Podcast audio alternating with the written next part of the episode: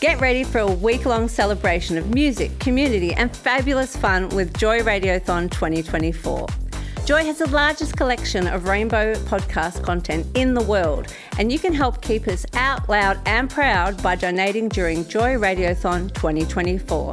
Just go to joy.org.au slash radiothon. Mark it in your calendars because Joy Radiothon returns June 1st to 7th, and remember, we all flourish with joy.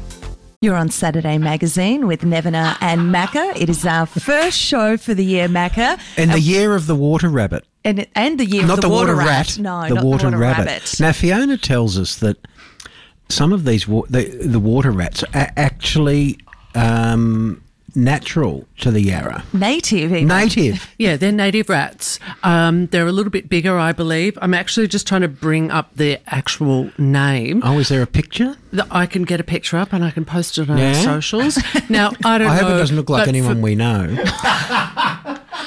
but as I can tell you that I feel so much better about the rats knowing that they're natives. yes. And um, I don't know, does that make them cleaner? I don't know. Mm. But I think that their natural environment is uh, the Yarra River. Yeah. And hearing Sally's description of them eating crustaceans on these floating wetlands sounds a little bit like what I've been doing across my summer. So I feel somewhat bonded Sou- to them. It sounds like lunch at the Swagman. For those of you old enough to remember that. Um, 2023 is going to be an interesting year, isn't it, Nevena? Because, you know, we're now, well, we're not, uh, I'm- mean, COVID is still with us. It's still with us, Macca. We still have, you know, a huge amount of uh, infection and death. And the economy is, mm, it's doing okay, but only in parts. Uh, unemployment is low, but wages are still low. Inflation is high, interest rates are high, Petrol prices are high. petrol prices are high. There's, you know, there's a shortage of potatoes. There is a shortage of potatoes. Fish and chips, they're reducing the size of the of the the chip sh- chip share you get. And even in packets of chips, the, the Yes. prices the prices of a packet of chip has gone up dramatic, dramatically because of these potato shortages, which I believe Macca have come from flooding in parts of the eastern part of our state. Is that right? Yeah, um, it's well, it's flooding, so obviously you know the potatoes don't grow well in water. Um, but you know, one of the staples, you know, I think everyone likes. If they don't like fish, they definitely like chips, and chips. Are, you know, like there's not as many as Fiona's sitting here eating lentils, but there's there's a shortage of chips of potatoes. I mean, what's you know, this is tragic. It is very tragic because here in St Kilda, this is that something we'll be doing close to the beach. It's Yeah. how many people Yeah. like to mark uh, a Friday if you're of the Catholic denomination or if you just love chips, Macca. Oh. It's just a gorgeous way to enjoy summer and life together. But you're right, this is a this is a very different year that we are going to have. And if you think to our Victorian State Parliament and if you think to our crossbench, Macca, where there's going to be this Some of the crossbench is a bit cross, though, isn't it? it, Some of them. it does sound a bit cross for the particularly in the upper house in Victoria. that's right. So Talk for the first rat- time, talk about a rat bag convention. Some of them, Jesus. uh, we've got our first ever representative from Pauline Hanson's One Nation Party. We've got the Democratic Labor Party back, shooters, Hmm. fishers, and farmers. The Liberal Democratic Party, alongside two members from the Legal Cannabis Party, Yes. Animal Justice, and the Greens. The DLP. And the DLP is back. Adam Macca. Somyurek. Yes, in Northern Metropolitan Region. Mm, he got Fiona Patten's seat. He did get Fiona Patten's seat. We won't put him on our interview list. We'll ask him. Should we, We will ask him, always- Fiona? Although what he said about our community during his uh, epic years of branch stacking, perhaps he may not want to come on a queer radio station. I think we should definitely ask. We should ask him. Yeah, let's see. Yeah. Let's see how how um, they try to squirm out. Hmm. Or maybe they just won't respond. Oh, now coming up, we do actually on the 21st of January, a very, uh, a guest from for many years has actually agreed to come back on. Do you know who it is? Who is that, Macca? John Pesutto. Oh, we, we Who's now spoke the- to John. Who's now the state opposition leader. We spoke to John last year yeah, Yeah. when we were speaking with the candidates of Hawthorn. So it'd be great to have him back in the studio with Mm, us. So he's, uh, you know, he's coming back on, and hopefully, he will do that uh, once a month. Now, John, if you're listening, if you're not able to make it, other, you know, obviously the 21st we want you, but other dates, nominate one of your colleagues. We did ask this previously, uh, previous opportunity, but it didn't always happen. So don't forego the opportunity to speak to our community. We'd love to hear from you, but also other members of your shadow cabinet. Uh, we'd love to hear from them. So that's 21st. He makes a return, A return to a triumphant return. And so, How Ma- many votes did he win the seat by? Was it a lot? Wasn't many. Two. Paul Two. was very close. Was very close. Actually, Um, and on that same show, we will also have the, a new Greens uh, representative as well.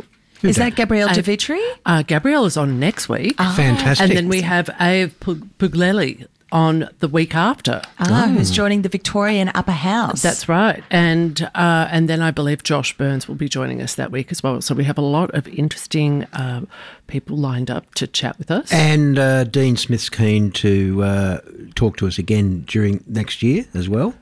It's actually a bit difficult. You mean getting, this year? This year, uh, this year. It's actually a bit Year, difficult Becca. getting the federal the federal libs. They're It not, is. They're not very forthcoming, are they? I don't think they have much to say. well, the invitation still stands. Uh, Macca, so the year is 2023, and you'll be interested to know that there was a futurologist about 100 years ago who made some predictions about what the world might look like uh, in 2023. So I'll be interested to hear your take in some of these. One of the predictions was that that beauty contest will be unnecessary as there will be so many beautiful people, it would be almost impossible to select winners. The same will apply to baby contests. Uh, another Sorry, beautiful people. They must go to a different supermarket to me. Baby contest. He said there will be no more baby contests. He said there would be uh, masculine and feminine trends, for example, curls for men by 2023, and a similar prediction that women would probably be shaving their heads Oh. in the year Well, 2023. some do. Some do. Some absolutely do. And the final one was that people might be wearing kidney cozies, which? Re- wearing what? kidney cozies, which uh, they compare to teapot cozies for one's internal organs. Oh. So, out of those three, which one do you think has been the most accurate? I think. I think that person was on drugs. Probably, well, heroin bad and, drugs. Bad drugs. uh, and many other kind of drugs were, Yeah. were legal back then. You could go down to your local pharmacy for a fix. That's right. You could. Um, I think the challenge for the year, the big challenge for the year, is going to be the voice. Um, I'm not sure the argument is being sorry, the case and the argument uh, has is is advancing to the the stage that I think a lot of us would like it to be. Um, I'm not sure that it's going to garner sufficient support. I hope I'm wrong, but I'm not sure it is. And what I would love to see now is a really comprehensive campaign Yes. explaining what the voice is in much the same way the Yes campaign did. Mm. It explained it through advertisements, through celebrity endorsements, community events, town halls. Obviously, this was a But make the case. make the case and create the campaign around it that really explains to people how and why we should be supporting the voice to parliament. Yeah, it's um, and you know the dissension that is being created, and the point, you know, some of the points of view which which obviously don't make a, don't make a lot of sense, but you know, in all of this, every every different view needs to be heard. But I just get the feeling that there's an element of people being told we have to vote for this rather than this is why. And I think, you know, my feeling about it is not good. It's not good.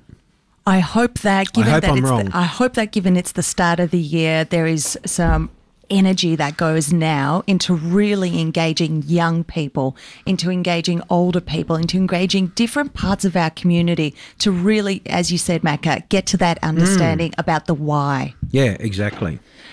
What do you want for 2023 apart from you know, actually, you missed out on the coin in the bread. So. I did miss out on the coin in the bread. Uh, look, it would be ambitious for me to say world peace, uh, but I would love to see a Victorian Parliament that takes on some of those reforms that we've been talking about for a while now, Macca, the anti vilification yes. reforms, looking into cannabis reform.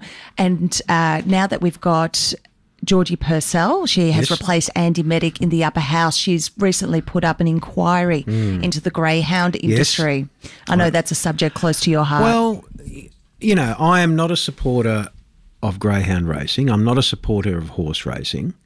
Um, horse racing is often referred to as the sport of kings. No, it's the sport of people who like seeing horses being ridden by small people with whips. And greyhound racing, you know, it's profiting on the on cruelty to animals, and the amount of government funding that horse racing and greyhound racing receive, I don't want my taxes used for that. And I say, particularly around greyhound racing, if you're such a great industry, the people who race greyhounds, I give you the challenge. Why don't you live on the food that you give your dogs for a week? And then let's put you in a cage and drug you right, and put something hot up your ass and see how how you like running. No, no, try it yourself. Actually, try it yourself.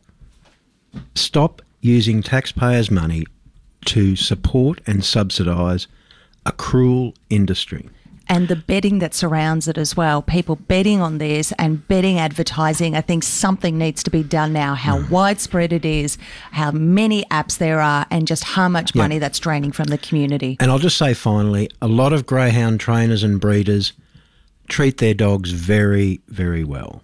But there's an element in the sport that doesn't treat them well. And just think for a minute I challenge you eat what you feed your dogs for a week, put you in a cage, put something hot up your ass, and see how you like it being forced to run. Because you know what? You wouldn't do it. So why do we do it? This podcast was produced by Joy Media. You can support Joy's diverse sound and diverse community this June by donating to Joy Radiothon 2024 go to joy.org.au slash radiothon. And remember, we all flourish with joy.